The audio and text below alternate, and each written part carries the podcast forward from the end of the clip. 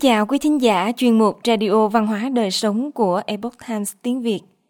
Hôm nay, chúng tôi hân hạnh gửi đến quý vị bài viết Bồn cải xanh có tác dụng điều trị chứng viêm não do tự kỷ. Bài do Michael Reger thực hiện, Thu Ngân biên soạn. Mời quý vị cùng lắng nghe. Chất sulforaphane có nhiều trong các loại rau họ cải, có thể chống lại tất cả bốn nguyên nhân chủ yếu của bệnh tự kỷ – rối loạn chức năng khớp thần kinh, mất cân bằng oxy hóa, rối loạn chức năng ti thể và viêm não. Một loại thực phẩm chứa sulforaphane chống lại tất cả bốn yếu tố nguyên nhân có chủ đích của chứng tự kỷ. Sulforaphane không được tạo ra trong một nhà máy hóa chất.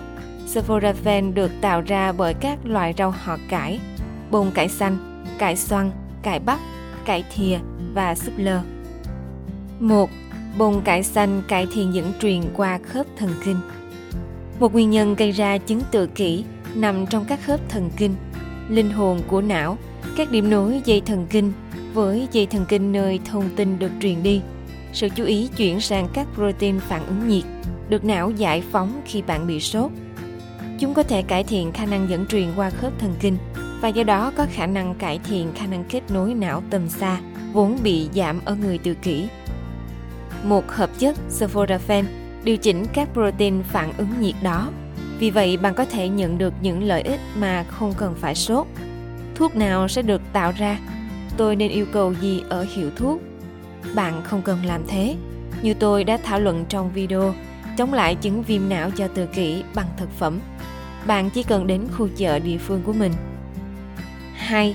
Bông cải xanh tăng NRF2 kích hoạt phản ứng chống oxy hóa. Mất cân bằng oxy hóa là một cơ chế khiến não bị tổn thương trên những người bệnh tự kỷ. Điều này là do nhiều gốc tự do được hình thành trong não và não ít có khả năng chống oxy hóa. NAF2 được coi là nơi điều chỉnh phản ứng của cơ thể đối với các tác nhân gây căng thẳng từ môi trường. Trên người bệnh tự kỷ, mức NRF2 giảm gần một nửa so với người bình thường. Sulforaphane có trong các loại rau họ cải, có lẽ là chất cảm ứng tự nhiên mạnh nhất của NRF2 trên hành tinh.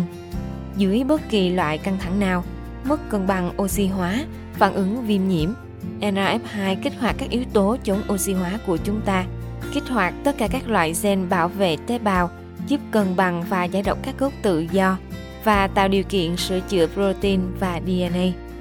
Vì vậy, có thể nếu người mắc chứng tự kỷ tiêu dùng một ít bông cải xanh, nó cũng có tác dụng bằng cách kích hoạt NF2, kích hoạt các yếu tố phản ứng chống oxy hóa đó.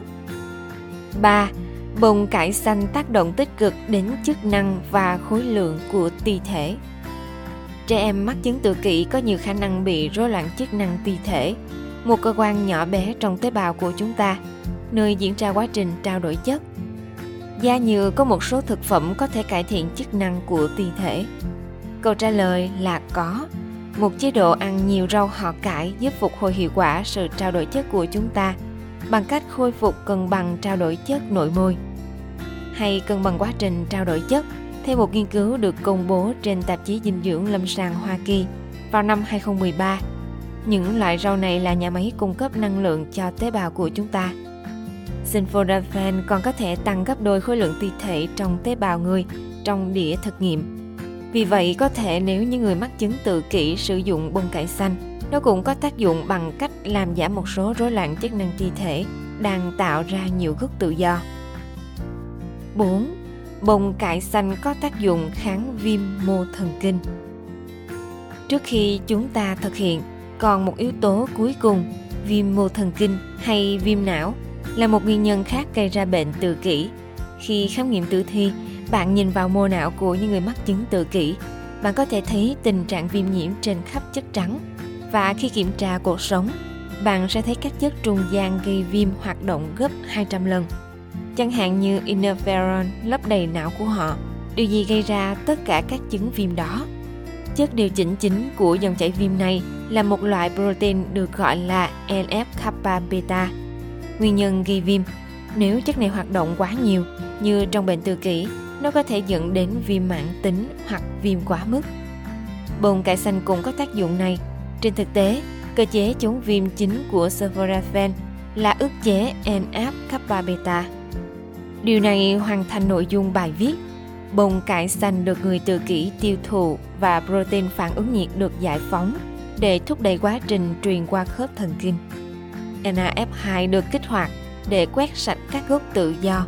Chức năng thi thể được phục hồi và chúng ngăn chặn tình trạng viêm do NF kappa beta gây ra. Một loại thực phẩm chống lại tất cả bốn yếu tố nguyên nhân có chủ đích của chứng tự kỷ. Đó là một trong những điểm khác biệt giữa thực phẩm và thuốc. Thuốc có xu hướng tác dụng đơn lẻ, nhưng rối loạn phổ tự kỷ có nhiều yếu tố. Vì vậy không gì ngạc nhiên khi không có loại thuốc nào hiệu quả. Tuy nhiên, không giống như các loại thuốc, hóa học phức tạp của thực vật bao gồm các chất phytochemical thúc đẩy nhiều phản ứng sinh hóa trong cơ thể.